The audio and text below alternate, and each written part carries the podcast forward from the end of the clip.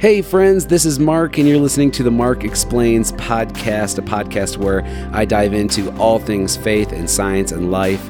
And I'm just so thankful that you are listening in today, and I'm super, super excited. We're talking to a great friend of mine. His name is Matt Beal. We're diving into epistemology, which is so, so interesting to me People often ask the question, What do you believe? And I feel like that's just such a surface level question.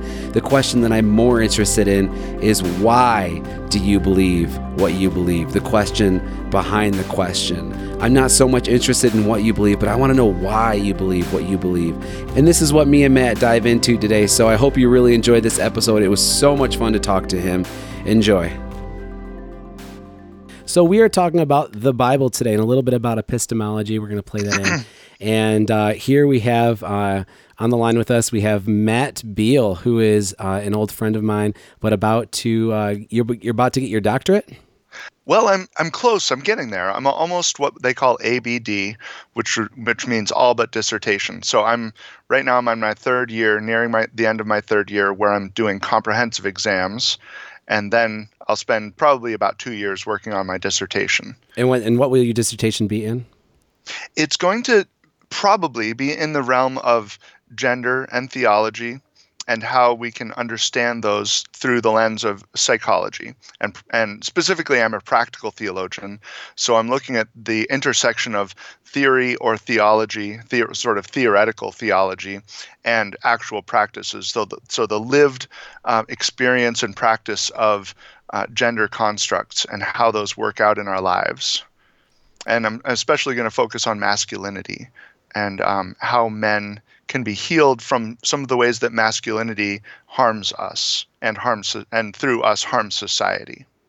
Excellent. Well, it's really good to have you here with us, and I really appreciate you taking your time uh, to talk to us about uh, something that I have a lot of questions about, and I'm sure that a lot of people uh, are with me on that. We just have a lot of questions about uh, something that I was raised uh, with as a kid and taught that this is inerrant, that this is without flaw. The Bible is everything that I need it to be, and it will never lead me astray. But the more that I dug into it, the more I realized I have questions that seem to pop up about this book that I was taught didn't have any questions.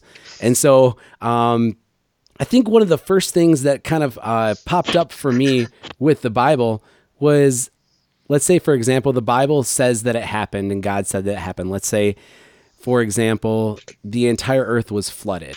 Um, with our best knowledge, uh, scientifically, these days, with the amount of water that covered, uh, the amount of water needed to cover all of the peaks on the earth, we would need nearly about three times the water found on the surface planet of the surface of this planet, including the melted ice caps and condensing all of the moisture in the air, which is virtually impossible in this atmosphere that we have.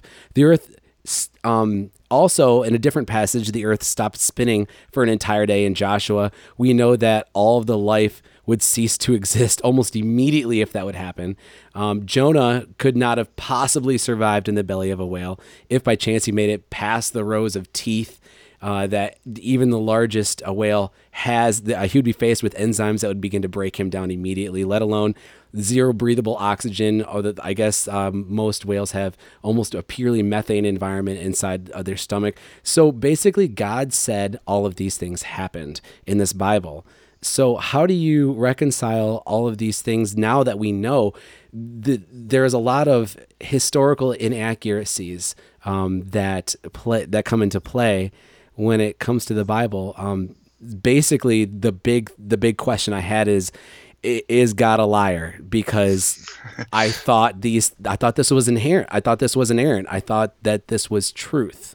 So, like, how do you respond to something like that? Yeah, those are great questions. And um, I want to start by saying thanks for having me on. It's an honor. And these these are really important questions. One of the things I think would be important to start with, though, is the context from which you are framing these questions.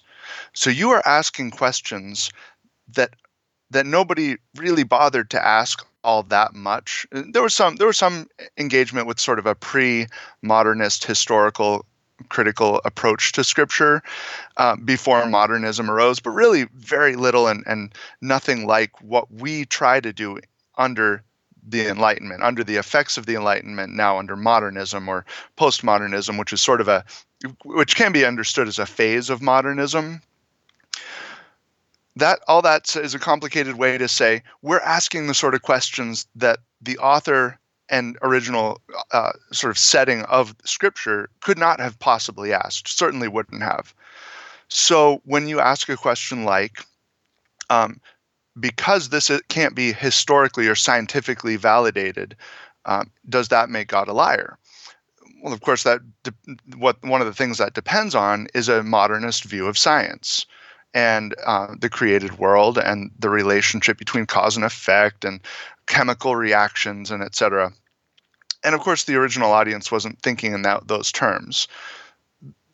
However, I kind of want to back up a second and say this question is really personally important to me because there was a time when I lost my faith be- precisely because of these questions. Um, it yeah. was uh, shortly before I entered a, a, discipleship school known as Master's Commission. You're familiar with it, and, definitely familiar um, with it. And I, I encountered some of these these ideas that I'd never encountered in all my life. I was I was about 19. I know I was about 21 years old, and Time and Newsweek, about the same time, came out with some articles about contradictions within the Gospels. And I had never encountered this stuff before in my life. And it rattled my faith. It rattled it really deeply. And I didn't have answers. And nobody I knew had answers. So this was happening while you were at Master's Commission? No, this was before Master's Commission. Whoa, this is yeah, pre Master's so, Commission. Mm-hmm. So, so I one of the things I did was I, I repressed those questions. I just shoved them under the carpet of my brain and my heart and said, you know what, this I'm just not going to deal with these things right now. I, I'm, I'm just going to repress that. I'm going to kind of forget that those questions existed and just, in a sense, trust that despite the fact that I don't know how to answer those questions, that somehow it's okay. So I repressed those questions and but they wouldn't stay repressed. They they just refused to stay down, and they surfaced later on, you know, a few months later, in a way that I just couldn't deny them anymore, and I actually abandoned the faith. Um, and I remember the moment when I sort of flipped the switch and decided, you know what, I, I guess I can't be a Christian, huh? And my whole world sort of turned upside down because everything I knew at that point in time had been grounded in Christ, and I had a sense of a call to ministry, and had planned on um, doing uh, what's it called? There was a missions school, a lot like Master's Commission, um, where they would they would go overseas on a, a large medical missions ship and do missions and do discipleship training, and um, and I'd planned on doing that, and I because I had abandoned the faith, I kind of had to change my mind about that plan and do other things through the course of of several months of wrestling with uh, my faith and my lack of faith and with other world religions and looking into Islam and, and um, you know different perspectives on Christianity and uh, Taoism. I was especially attracted to Taoism through that time. I still really like Taoism. I think it's it's fascinating. For those who don't um, know, uh, what is Taoism? Taoism is an Eastern faith uh, based on the writings of Lao Tzu. I believe is the correct name. Uh, it's been a while since I've actually looked into that, so I'm not going to get into a you know a, theology or a, a, a metaphysics of Taoism right now. But um, you know, a good introduction point for those that might be interested would be a little book called The Tao of Pooh. Uh, Pooh, as in Winnie the Pooh. Uh, great little book great little book it's it's tons of fun and kind of paints it, it puts the contrast between taoism and buddhism and I, maybe Hinduism. I can't remember if it deals with that or not. Um, but anyway, that would be a good introduction for your listeners if they care to. Anyway, moving along, I, I ended up coming back to the faith.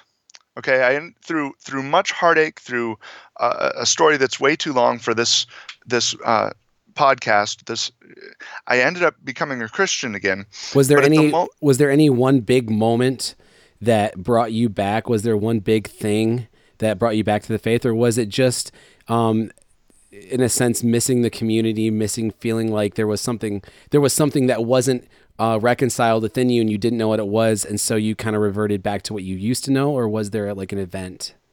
I I would say maybe both. Uh, certainly, there's a psychological case to be made for me feeling the absence of community and the lack of of a, something that had given me a sense of meaning and purpose and identity prior to that. Um, so so I wouldn't discount the psychological sort of void that this that that my lack of faith created, um, and that converting back to Christianity would certainly sort of give me access to that sense of meaning again.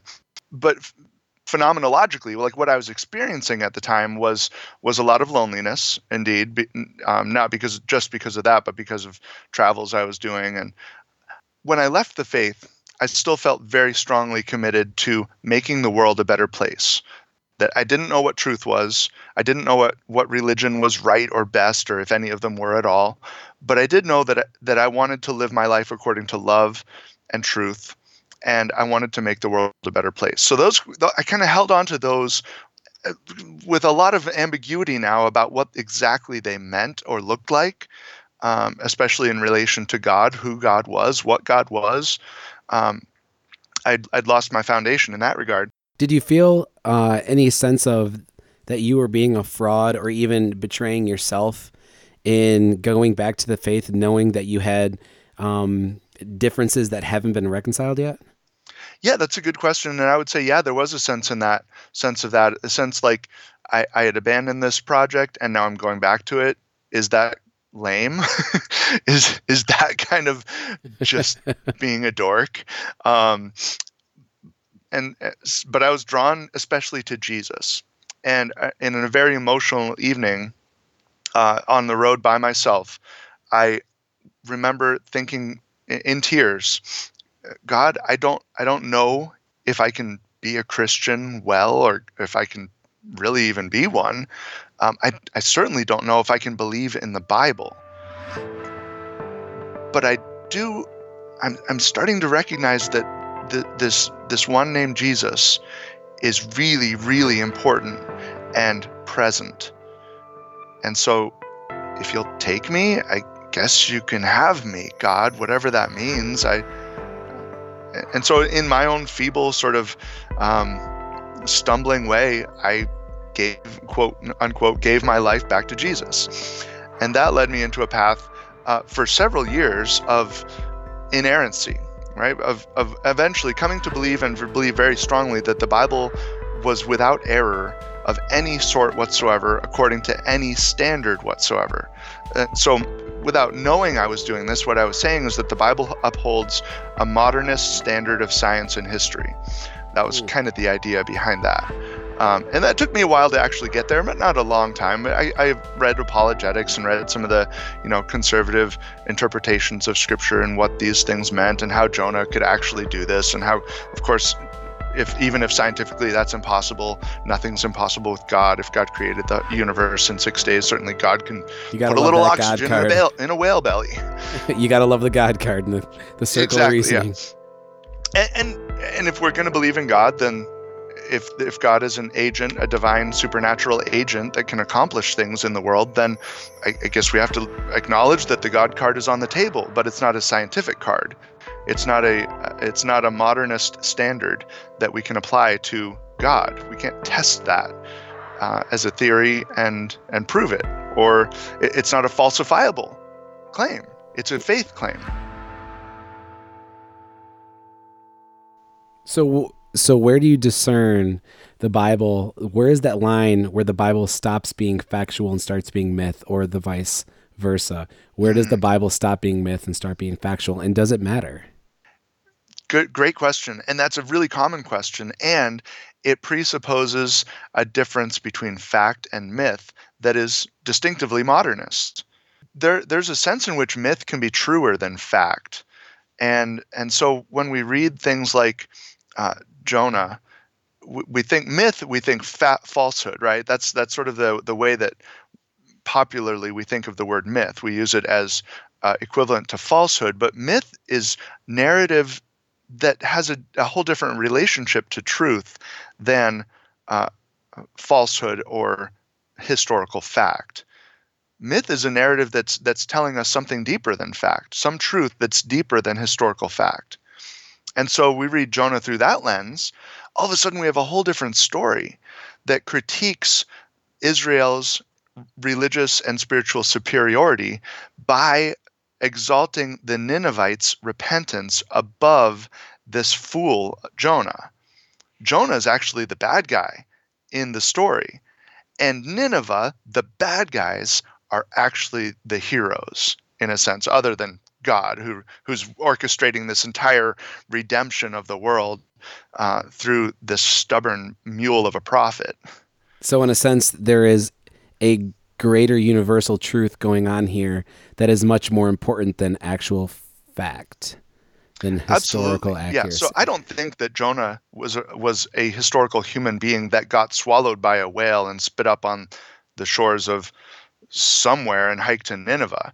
Um, Uh, that's that's me saying that the Bible has to be what what my historical modern my what my modernist view of history and literature demands it be.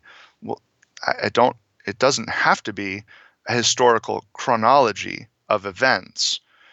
In fact, I think it reads much better when we read it as almost as a parable, right? When we read it as Jesus saying, "There was a man that went along and sowed some seeds," and we don't interrogate that particular story. Well, well, what was the man's name? Did he did he really sow seed? How much seed did he really sow? Well, if we can prove that he didn't sow seed, then we've disproved the Bible, and uh, that's just it, we're doing something with a parable that a parable can't tolerate. Right? That's not what we, the way we interpret a, or interrogate a parable, and and so I think Jonah, for instance, makes much more sense as a as a parable which is closer to myth in in the sense that I'm thinking it. A great story that I can think of is when I was going through college, and I'm pretty sure a lot of people have this story. This is a pretty common story, especially growing up here in the U.S. We are a very Christian dominant nation in some aspects. I, I know we have the freedom of religion, so freedom from religion, but we are a Christian based nation in a lot of aspects. It is the the the primary dominant religion in this country. And I was going to Michigan State University and in one of my earlier biology classes, we covered evolution as does every public school. We cover the idea and the theory of evolution, which is pretty well documented and understood in a lot of senses by many, many scientists. Um, we have more evidence on the theory of evolution than we do on the theory of gravity, and everyone accepts gravity. So it's it's kind of funny the idea of evolution. It's kind of funny. But uh, halfway through this this you know this girl raised her hand. She raised it high, and she's like, no, no, no. Um, evolution isn't real because the Earth is only six thousand years old, and the professor at the time, very gracious, said, Well, uh, can you explain your position a little bit? Can you talk a little bit about why you believe that? And uh, she said, Well, um, I believe that. Uh, I believe that the earth is only 6,000 years old because uh, the Bible tells me that the earth is 6,000 years old. And so uh, that is my, that's my my standpoint. That's what that's what I believe. And again, the professor was very very gracious in what he said. And he goes, "Well, tell me why you believe that the Bible is a a good source of information. Like, why do you believe the Bible to be true?" And she said, "Well, because the Bible says that it's true." And it kind of brings us to this circle the circle reasoning. And that's kind of what I want to talk a little bit about today is why do we believe what we believe? Um, a little bit of epistemology. I know that Christianity, I mean, there is thousands of uh, religions throughout this world um, to date, and Christianity is just one of them. But if we take just Christianity, for example, it's divided into basically like five major categories um, Roman Catholic, Eastern Orthodox, Oriental Orthodox, Anglican, and Protestant. And we're not going to even talk about the independents because there's so many variances and so many numbers there. Um, but just of those main five, I mean, there's like 12,000 plus denominations just in those five. But I was raised quite deeply religious, religiously ethnocentric. Out of all of those denominations, I was the one who found the one true path to God. It was me. I hit the bull's eye. And I even believed that other Christians weren't going to heaven. So I would often evangelize to them as well as everyone else because it was me. I picked it. I found it, even though technically speaking, I was raised into it and really didn't have a choice at birth. But uh, Assemblies of God, I mean, Pentecostal, that was it. That was the one true path to God. So I guess I want to start out by asking you the question why do we believe what we believe? Like, did I find the one true path to God? Do, or is, is there more to the story? That's a great question. And there's so many different directions we can go with that and, and with how you've set that up. Um, earlier in our conversation, I talked about myself leaving the faith and then coming back to it and mentioned that there was certainly a, a psychological dynamic that was part of that return that uh, and a part of my sense of um, being lost and having something desperately missing during that time that I that I left the Christian faith. Um, it, it, was a, a psychologically, emotionally, a very difficult time, and I was wrestling with um, the competing ideas of truth and goodness, and uh, reading up on different religions. Ended up coming back to Christianity, and it's a, it's worth asking why did I come back to Christianity? Um, and there, there's certainly the psychological dimension. There's the sense of historical, uh, kind of narrative uh, comfort with the Christian faith because I was raised in that to a certain degree. Although I, I, for a long time considered my Christian background to be a lukewarm one, uh, which is a, a way of criticizing my Christian upbringing as being too passive or too uh, wishy-washy. So there's that that that psychological dynamic, that sort of historical uh, part of our narrative identity that that because we're raised in it, we are it. Um, at the same time, especially many in the in the more free church movement um, and people that that value uh, missions and evangelism are going to emphasize that we're, we're not bound to our history right because i've been raised a christian doesn't mean i'm going to stay a christian and in fact i mean that's a really good point because many christians are raised Christian and then don't stay Christian through their adulthood. Um, and many people that are raised uh, in other world religions, Muslim or Jewish or um, Hindu or whatever it might be, many people switch faiths. Right, some some radically switch faiths. So, so you know, say um, switching between different monotheisms, it, it, it's a pretty big deal, right? But but some people switch from monotheism to other versions of theism, polytheism, or non-theistic religious identities. Um, others move the other way, right? They move from polytheism to monotheism, and from Islam to Christianity, and vice versa. So we're certainly not bound by our our upbringing, but our upbringing can't help but play a really really important role in what what we where we land or where we move through the options of religious identity and religious practices. So is there a is there a, a theological benefit to believing that what you believe is the one rightness is the one holy true path to God? Uh, is there a reason that is perpetuated through some ideological frameworks? Is there a reason? I, yeah, you know, I think there are actually good reasons for it not that they're necessarily um, the best way to think about things, right? But but that that version of the Christian faith and it, that same kind of um, exclusivity exists in other religions as well. It's certainly not uh, unique to Christian fundamentalism or Christian uh, conservatism, um, but the the Bible has a lot of very exclusive themes and threads in it. It also has other threads, right? Threads uh, that are that are not exclusive, that are radically inclusive, hmm. um, that are that that seem to in fact contradict this exclusivity.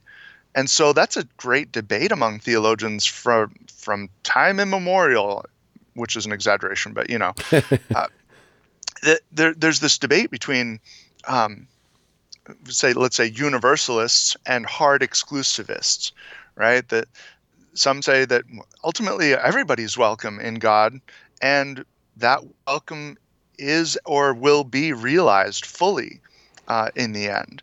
That ultimately all things will be reconciled to God fully, all things and all people. And others say, no, no, no, no, no. Only the elect are, are getting up into heaven, or some version of whatever the afterlife is, you know, in that in that version of the Christian faith. Um, others say, oh, it's somewhere in between. You know, there was, uh, for instance, CF, C.S. Lewis was kind of a, uh, he could sort of be interpreted either as a soft exclusivist or a soft inclusivist. And I'm I'm kind of making up those terms, but I'm I'm pretty sure those are terms I've heard used before, and or something like that. And uh, so he had he had left it open that maybe maybe people who didn't explicitly put their faith in Jesus Christ might still be included as among the faithful in some sense hmm. or another. I know it was Martin Luther who believed that once people died, that God gave them an infinite amount of time and infinite infinite amount of chances to, in a sense, turn their hearts towards Him, and it didn't have to do with a faith through Jesus Christ necessarily because a lot of those people at that time didn't even know about that because I believe during the time of Martin Luther, zero people besides the people uh, in in charge of the church, the Pope, and the religious authority figures were the only ones that had manuscript. They were the only ones that had um, any any sort of Bible at the time. So the idea that people died all the time without, in a sense, accepting Jesus or accepting God as their savior, um, that didn't happen very often at all. So this idea that there could be a way to God outside of this religious ideas that we have now are kind of hard for me to swallow still because that framework is so deep buried and etched in my in my skull and in my bones. And now i'm realizing oh my gosh there's so much more to this story. There's so many more people out there that have never heard what i'm talking about that have never seen what i've seen. And they're probably going to be okay yeah, the, there's. I, I'm falling in love with the idea of interreligious dialogue, and that that's not something I'm I'm an expert in by any stretch of the imagination. But the idea of open and generous dialogue between people of different faiths, or within Christianity of different people people have different Christian convictions. That used to be somewhat threatening to me, mm. although I wouldn't have described it in that way. Um, but I saw it as something that was potentially dangerous. Like you had to be careful who you talk with or, or what sort of intellectual leverage you give them in a conversation because your faith could be shaken. Hmm. And um, and now I, I, see that as as um, unnecessarily defensive posture, and the common phrase that certainly not unique to me by any means is that all truth is God's truth. And so if I can learn something from somebody from from a, a religious body, from a religious movement uh, that I don't share and perhaps don't don't agree with, but if I can learn something from them, wonderful. Hmm. Um, we can hopefully learn to get along and, and hear each other and learn from each other and love one another, which is a pretty important principle in almost all religions. Let me ask you this question then. What is truth? I mean, you, we, we can define it, it from, you know, let's say to go to the dictionary, it says in accordance with fact or reality, but I would even dispute that in some senses.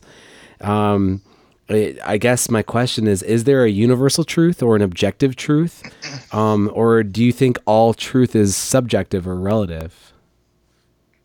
often you hear people ask the question, well, do you believe in absolute truth or not? As if that's that, some that that question bothers me to my core, but go on. Well, and I find it troubling too because truth isn't a thing. It's not like you could, you know, pull up a chair and have a shot, do shots of truth, right? or it's not that you can measure out truth like can I, can I you know buy seven yards of it at Walmart or uh, I'll, I'll take six pounds of truth please right I, have got I've, I've distilled it I've got absolute truth oh that is that's the precious desk. stuff right there yeah that's... exactly it, it just doesn't work that way right so I believe in the, re- the that truth is uh, that things that certain things can be true. I, I believe it's true, right? It, it it it accurately describes reality that you and I are talking right now over Skype and uh, having a conversation about truth. I think that accurately describes reality. So, would it be true to say that we are doing that? Yes, absolutely. Can something be true for one person and resolutely true without being true for another? Can you give me an example? Let's do a thought experiment actually because this okay. is uh, l- let's take it a little scientifically here and the reason i'm the reason i'm doing this is because if you look in our culture and in our uh, let's just look at facebook and the diversity that is perpetuated through facebook on what people believe is true and you have let's just for fun let's just talk politically because it's fun to talk about religion but it's even more fun huh, to talk about politics.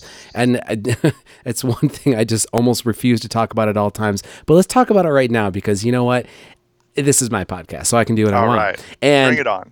so we have we have these let's say individuals that would uh, identify as uh, politically right conservative, let's even call the 81% that voted for Trump. Those individuals who resolutely believe everything that Trump says and does in his entire uh, office and uh, all of the press secretary, everything they say and do is absolutely true. Those people believe these things that this office says, regardless of merit. So, this idea that for them it is true, completely and utterly true, it is true that he never paid Stormy Daniels any money, regardless of receipts, of transactions that have timestamps on them, uh, with his signature. It doesn't matter. He said it. Therefore, it is true. Mm-hmm. So, I want to talk a little bit about thought experiment, uh, this thought experiment about what we define as true. Because this idea that something can be true for one person and not for another is kind of the theological or not theological i apologize is, is kind of the framework behind the basis of constructive dialogue breakdown in our culture and mm-hmm. society. So we have for an example let's take einsteinian relativity. Keeping it simple here. Good. Very very simple. Um, so we have this train, and th- this example has been explained uh, through another podcast that I heard. Uh, the liturgist is incredible, so we're just going to use this example that they have used. So we have this train, and this train. Let's think of one of the the train cars, but not like a box car, like one of the flat ones, and it's being pulled really, really fast on a set of tracks. And I am standing at the front of this train car. So it's flat car, and I'm standing on the front. And you, Matt, are standing on the back, and we are facing each other. And we are going to have a duel. And this duel is going to uh, is going to happen with uh, laser guns. So that way, because both of us are primarily pacifists, so we and so we. and if you're going to have a fight, why not lasers? Lasers. Know? Let's let's do it up. And so, but the in order to have the draw be completely accurate, we are wearing helmets, and on the inside of the helmet there is an LED that will flash. And these helmets are the LED is triggered by a if when there is a flash externally, say like by a, a, a, camera flash or by a firecracker or something like that. So here we have, are you with me? There is a train car and it's flat. I'm on the front. You're and Matt, you are on the back. We're facing each other. We're wearing these helmets with LEDs on the inside that will go off when a flash is detected. Now, in the center of this car, there is an individual, and, and they are holding a firecracker. And what their job is to do is to light the firecracker, stand back, and to make sure that the flash goes off. Both your helmet and my helmet receive the signal at the same time. And then when that signal is received, the LEDs go off both at the same time, and then we both draw and we fire. Now, there also happens to be a tower above us.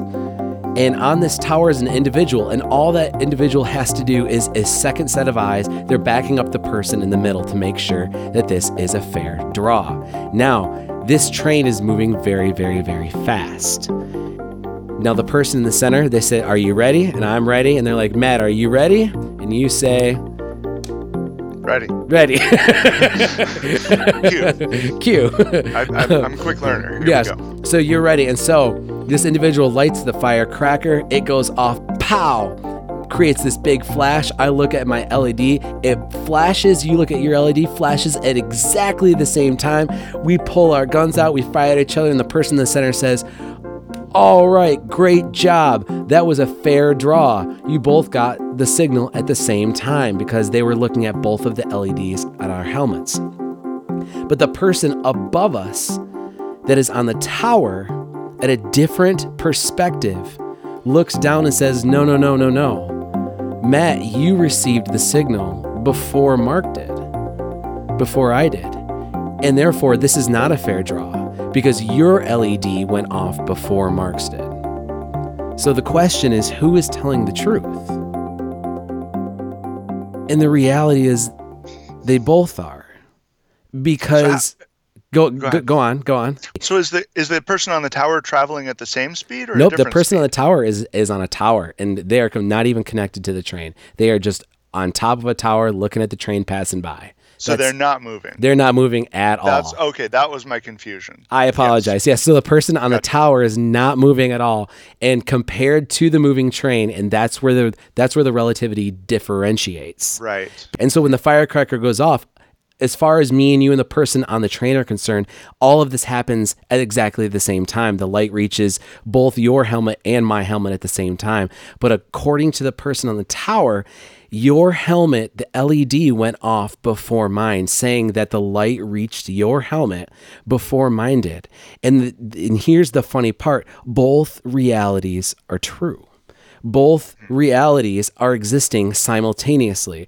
And in the scientific field, when they started realizing that multiple perspectives existed at the same time, that there is no absolute now going on that there was like a little bit of a widespread panic. They didn't know what to do until they slow down and realize but this is okay that reality is the intersection of uh, of observation. That the only way that we can see this ongoing reality that we call now is by your perspective and my perspective, not just yours and not just mine. That this idea that your perspective is the same relevance as mine because that's where reality lives in this intersection between our realities. And I know that might be really confusing for individuals, but this experiment has been done in many, many labs across many, across the world and is, uh, has been verified and replicated over and over. yeah. Over and over to show that a, a universal now doesn't exist. So if we go down to the fundamental basics of what's going on in our in our world, what we call life, reality, the universe, and if we can't even define what a truth is or what a oh, because I'm saying I'm saying no, we we did get the signal at the same time, and somebody else is saying no, no, no, you didn't get the signal, and I'm saying no, President Trump is lying, Yeah. and they're saying no, he's telling the truth. It- on every perspective, there is this this intersection of of observations where we have to realize that no observation is any greater than another's. Even if even if i'm like no no no. I know that guy is a lying bastard and he is taking this country down into the pit of hell. That doesn't matter because my neighbor's observation and my neighbor's perspective is just as important as mine. It doesn't matter if it's the exact opposite. It's the intersection of our two that makes this reality as beautiful as it is. It makes it as diverse as it is. I guess it was the biggest electoral college win since Ronald Reagan. I am. Just want to get on the table. Very simply, you said today that you had the biggest electoral margin since Ronald Reagan with 304 or 306 electoral votes. In fact, President Obama got 365. And Well, I'm talking about Republican. Yeah. Pres- uh, Obama 332 Yeah. and George H.W. Bush 426. when he won as president. So why should Americans trust Well, no, I was told, I was given that information. I don't know. I was just given. We had a very, very big margin. I guess my question is, why should Americans trust you when you accuse the information they receive of being fake when you're providing information? Well, I don't know. I was given that information. I was given, I've, actually, I've seen that information around. But it was a very substantial victory. Do you agree with that? You're the president. Okay, thank you. I, that's a good answer. Yes. so here we have here here we have this this dialogue going between uh, an individual who makes a claim and then is immediately asked a question about this claim and a lot of people grab on to this idea a lot of people grab on to uh, no this was the biggest electoral win since ronald reagan this is and there are people that literally believe this to this day that this was the biggest win with 305, 306 electoral votes. But with data showing all the way back with all of these victories that are much more than this, obviously that is not that is not the case. And so this idea can be broken down and I want to talk a little bit about this because I know we talked about this earlier about biases, human cognitive biases and what this how this plays into the frameworks of what we believe. And I think Yeah, so I would say this is a good example of uh, of a truth claim that doesn't really fit the scientific paradigm of relativity. at all He he's making a truth claim that's easily uh, disproven, completely and and so it's simply not, not true for anybody at any time that he won by the largest margin since Reagan or whatever the the claim was. Absolutely, but there are still people, and actually probably that people that will listen to this podcast that believe vehemently that this was the biggest victory. And I want to talk about why they believe that. Like, why do they believe this? And I, I think uh, some of this comes down to uh, biases. And I know that uh, four basic biases, it ca- it- there are dozens and dozens, but I know that four of the main ones that we could talk about would be probably the first being confirmation bias, and that is believing things that already support the frameworks of things that you already believe. You are more likely to believe something if it supports the frameworks of what you believe. And it takes an overwhelming amount of information uh, to overtake that belief system. But there, there is also something called a backfire effect, which if you have too much information, then you will dismiss it all anyways. So y- hmm. y- it, there's this fine line of information that it takes, or this fine window of a ridiculous amount of information that you need to hit. And if you go too much, boom, you backfire and they disregard it all. So, confirmation bias, you, you will believe something if it supports the frameworks of stuff you already believe. Then you have authority bias, where individuals w- will are more likely to believe an authority figure regardless of merit of, of the information given. And this is a perfect example. There's no merit to his claim, but people mm-hmm. believe it because of authority. And then there's bandwagon effect. Of course, we believe it because everyone that is in this group of individuals that I am in also believes it. So we're to, we're all believe it together. And then finally, and this is what I see a lot on uh, Facebook, perpetuated quite a bit. It's something called availability cascade, and this is regardless of again, regardless of merit. Uh, if you hear something over and over and over, you begin to believe what that is, and this is really in, an interesting.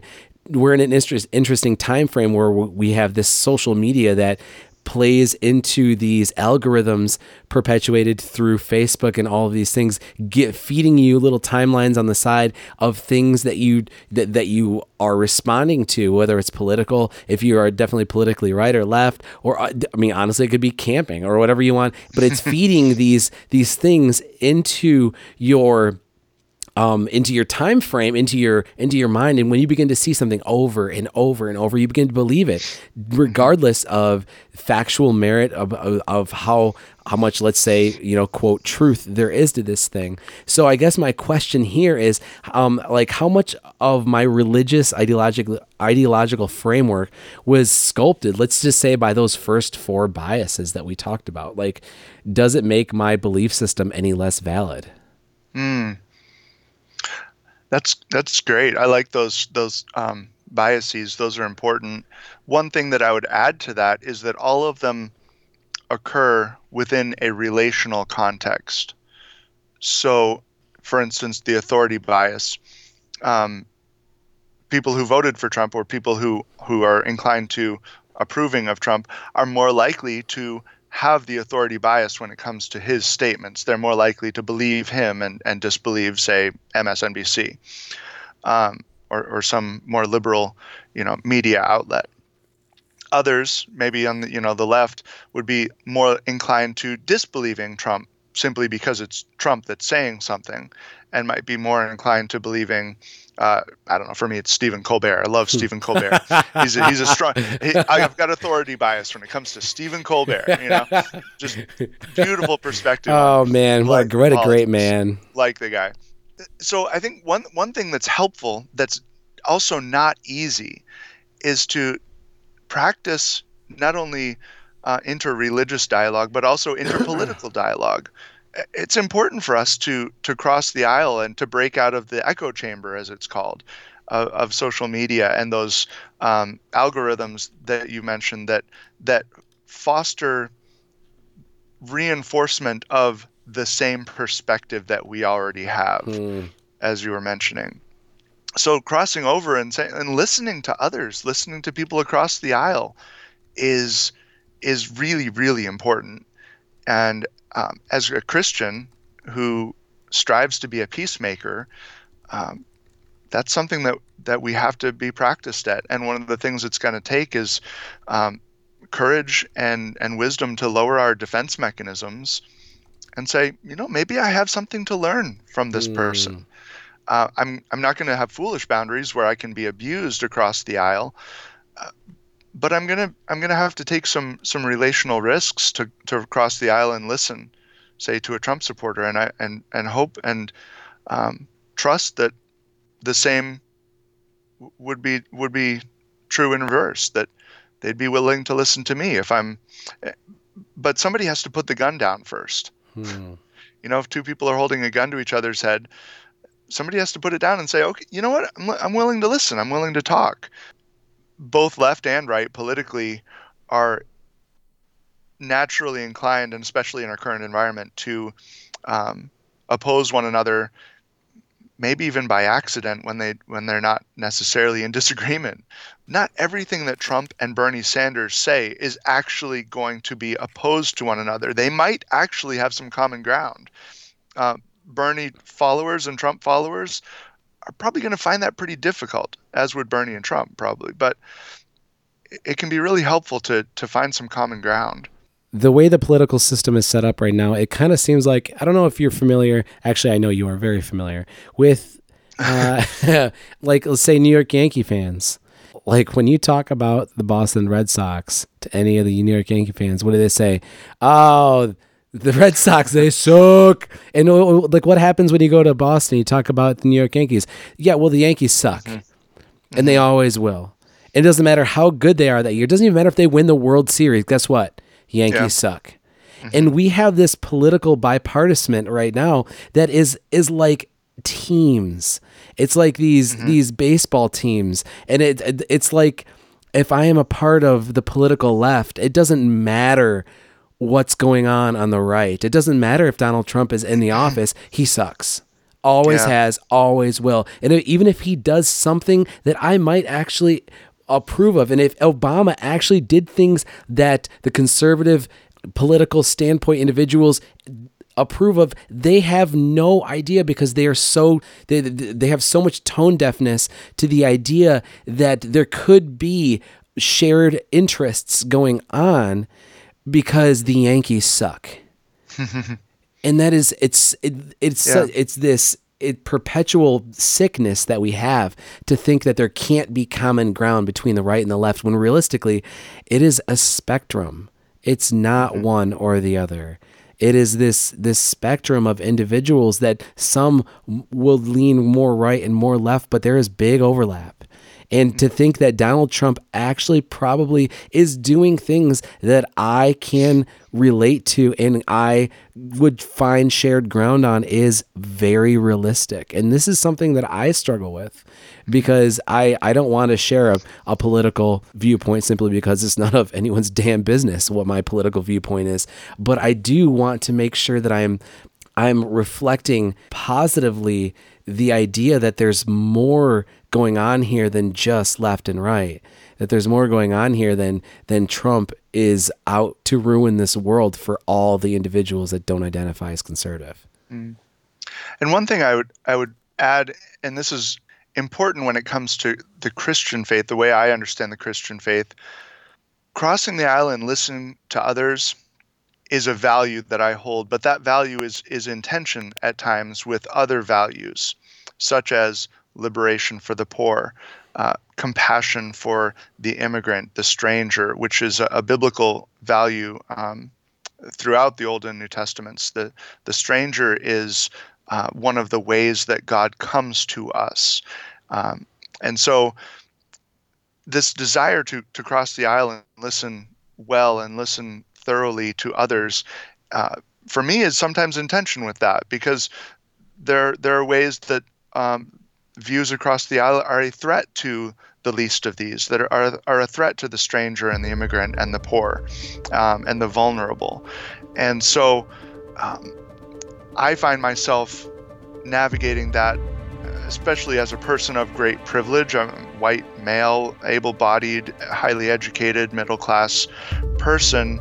Uh, so I, I have all of these intersecting privileges in my life that make it more challenging for me to um, uphold that liberation value uh, of attention and care for the poor um, when I'm crossing the aisle, when I'm trying to listen um, to those in power that might disagree with me. Mm. Uh, others I know have a lot more boldness in, in uh, not so much crossing the aisle, but speaking across the aisle and saying, uh, "We're not putting up with that. Hmm. We're not putting up with with that perspective because it's destroying people." And there we see the, the competing truth claims again in in a um, sphere of political power, which has real implications, real ramifications for for actual lives. Uh, so it's not just truth claims that are at stake it's it's lives and well-being that's at stake, and um, truth claims or goodness claims or beauty claims are are involved in that, but those are often employed as uh, ways to grasp at power. So when I lost my faith a while back, when I went through my large deconstruction, my faith crisis, I really had a difficult time at the end of the day because I had a practice of praying every single night for years and years and years. And honestly, I'd pray the same thing.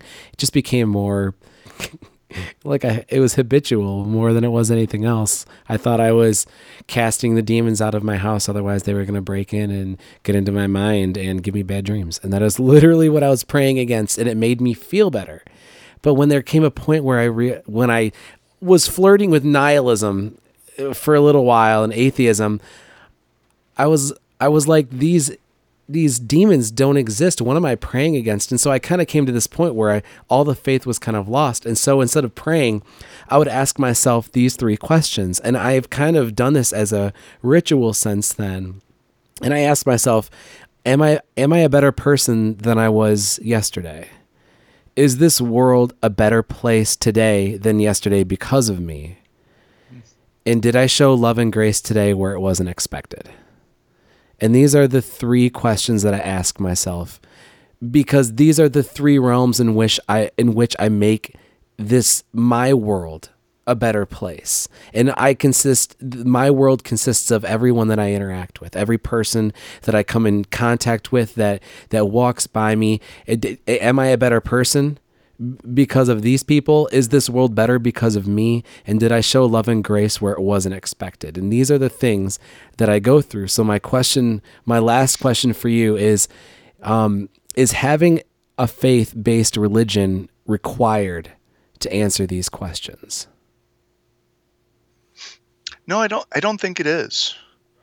I think there are plenty of people that uh, don't have a a theistic faith probably do a very good job making the world a better place. Ethics, do, having an ethic, I should say, doesn't depend on religion or theism or any of the various uh, options of theism. I think there are lots of beautiful people out there that don't share my faith. and uh, that doesn't mean my faith is less valuable. That doesn't mean my faith is wrong. Uh, I, I love my faith. I, I believe it, and it's making me who I am. And um, and I hope that with that, I can also make the world a much better place. And I believe my faith helps me do that. I believe it it provides a motivation and a um, an empowerment, at times a, a radical empowerment to do that in ways that I probably wouldn't otherwise. Um, but I don't think my faith is essential to that, and my faith is is based. It, it's a celebration of grace, which means that my faith, um, my inclusion in this faith doesn't depend on me making the world a better place. I, I hope that I do, and I hope that all Christians do. Uh, but it's about God making the world a better place. My faith is that God is making the world a better place, and He's invited us into that, or she's invited us into that. I use the masculine pronoun there, and I try not to do that mm, actually, but thank you slips for out that, once actually. in a while. So I, God is making the world a better place. God has done that in the Christian faith primarily through Jesus Christ and the the life, death, teachings, works, and resurrection of Christ, the the gift of the Spirit, and the birth of the church, and the the continuing ministry of the Spirit in the church. That through that God is building a beautiful reign of grace, a beautiful kingdom of life and love. And we're not welcomed into that because we made the world a better place. We, we don't we don't earn our way into that or deserve our way into that or or become something that fits that and that is what lets us in god has radically thrown the doors open to this betterness this bettering place and invited us all to do that, to make the world a better place, to, to, to make the world reflect the love which is God. So, what would you tell someone who has gone through a faith deconstruction or has lost all faith and all hope in the religion they once held because of pain, because of betrayal, because their questions got too big? What would you tell them at this point in time?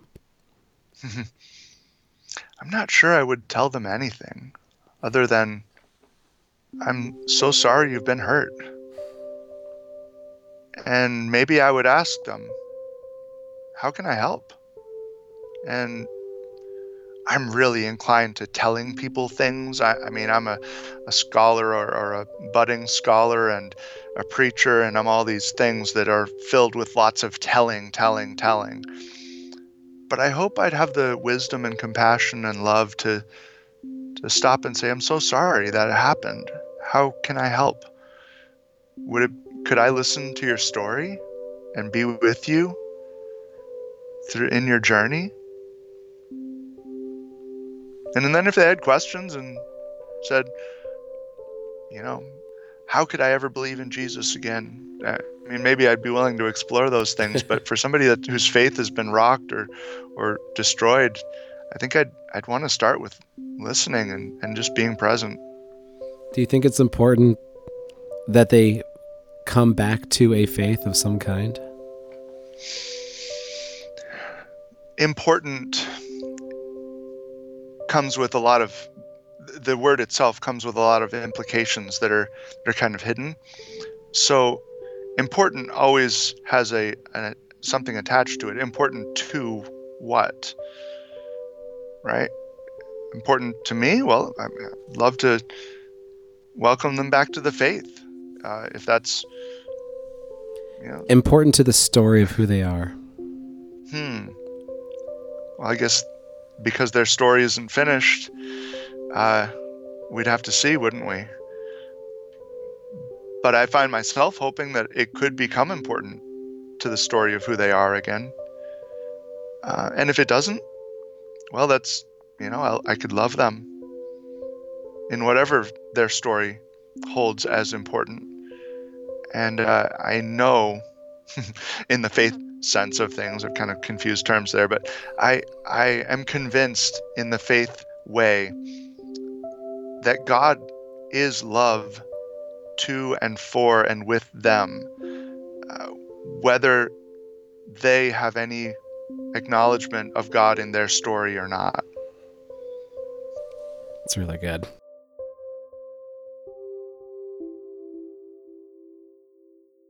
So there's this astronaut, Jim Lovell, and he flew famously on Apollo 13. He he was played by Tom Hanks in the movie. If you've seen the movie, uh, great movie, recommend it, spectacular. Mm-hmm. But he but Loved he it. oh, it was so good. You know, I'm gonna go watch it tonight. Probably, it's so good. Uh, uh, but he uh, honestly, he so he he honestly, this has nothing to do with honesty. Previously, he flew on Apollo eight, which is personally my favorite Apollo mission. A lot of people don't know that there are other Apollo missions. Guess what? 13 was the 13th Apollo mission. But he flew on Apollo 8. I know, right? So he flew on Apollo before there, there was a Mercury. Never mind. Um, he flew on Apollo 8, which was my favorite because this was the first manned lunar mission. Jim Lovell was among the first of three people. Uh, he, there was uh, Frank Borman and Bill Anders, and then Jim Lovell. They were the first humans in existence to leave Earth's gravity and make the trip, the three day trip to the moon. And they started orbiting the moon. I believe they orbited it like four times. I mean, can you imagine what was going through their mind? The the the sheer energy of all that is happening that has led up to this point, and then they're slung shot uh, out of Earth's gravity, and, and they're traveling a near 26, 27 mile, thousand miles per hour, heading towards this celestial object, the closest one to Earth, and it is the moon. And there it is. And then they start orbiting it, and they're orbiting. It's right beneath them. They can see through the windows. They're not landing yet because they're not there but that happens in a couple of uh, happens uh, in a few Apollo missions from them. But they're looking right out the window; it's right there. And on the final orbit around the moon, uh, they lined this old fashioned camera that they have. I mean, at the time, it was obviously, you know, 1968.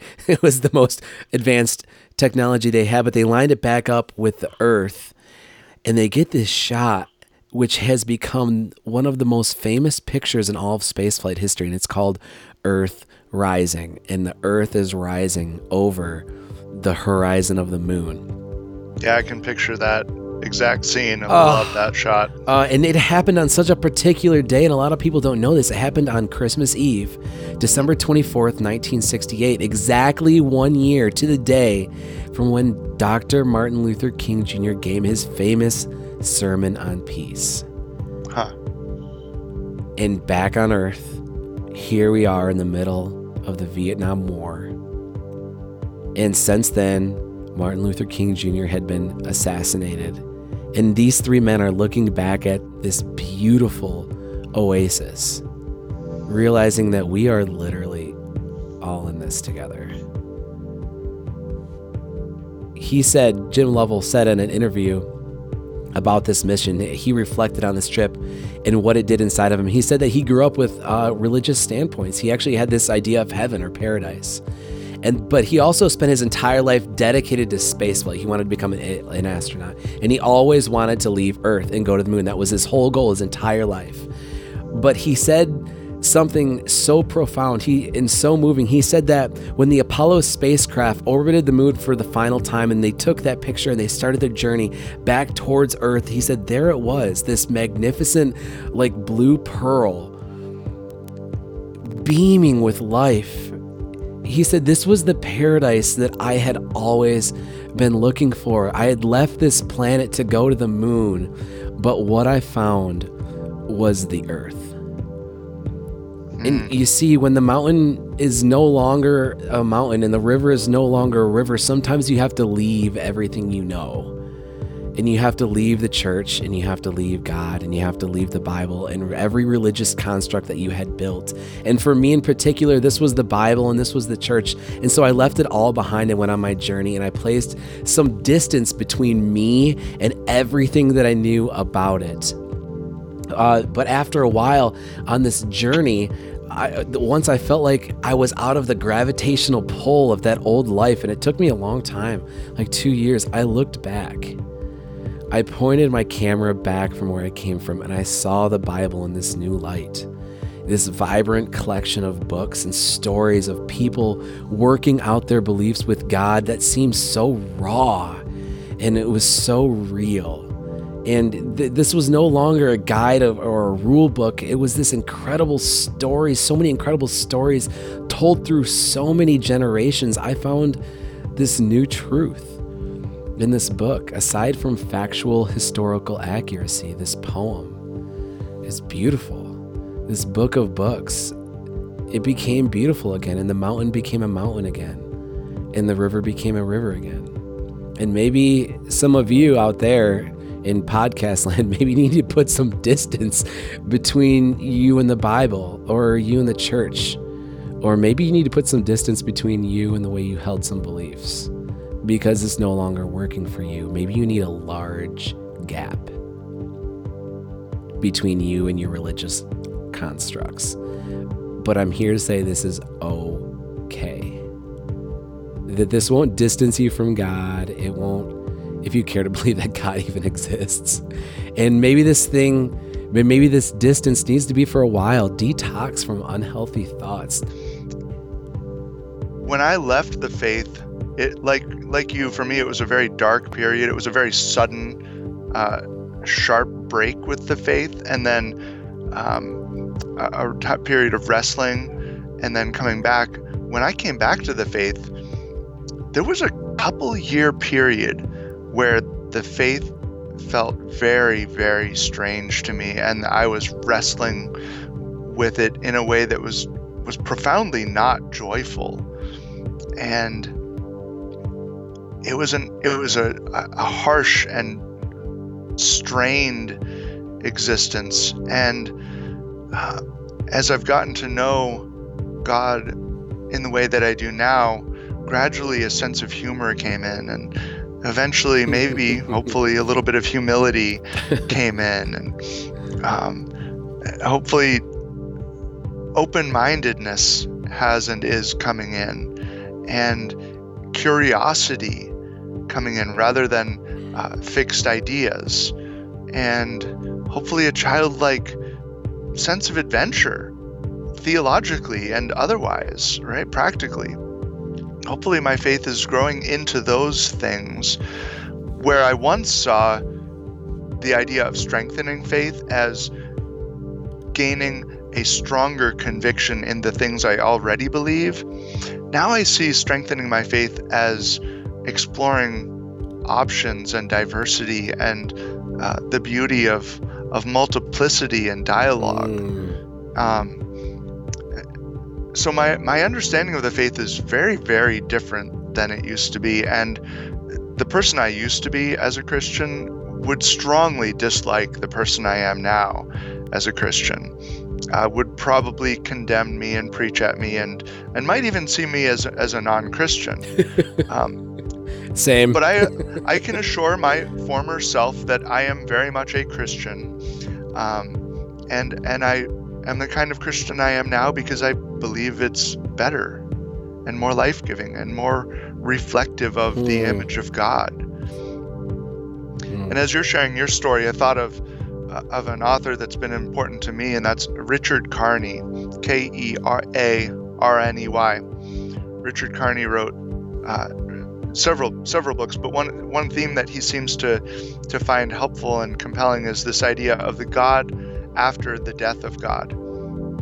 And so he uses sort of the historical trajectory of of the the um, religious empire of Christianity that that dominated all of uh, the Western world for a time. Where, where being anything other than a Christian really it wasn't practically all that much of an option. You could be a bad Christian or sort of a non-Christian, but but being anything other than a Christian wasn't wasn't a very realistic possibility.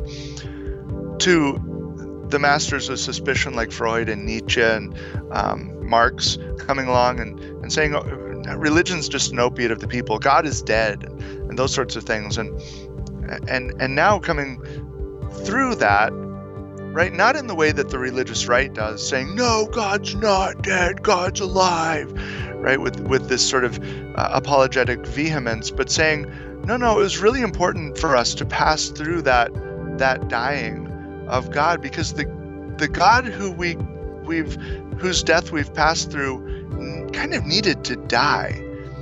That mm. fundamentalist, uh, exclusionary, that um, rule bound uh, written in stone God, that, that it was good that that died.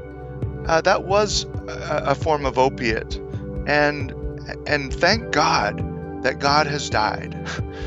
thank God that that that we can die to that God and live to something new beyond that. That's that's that actually um, embodies the resurrection. Mm. Thank and, God and that now God we can died. live into a God that's not written in stone, but a God written on hearts, and a God of the Spirit brooding over the waters. Uh, not not foreboding, and threatening waters, but creative, chaotic waters of life and and potentiality. Mm.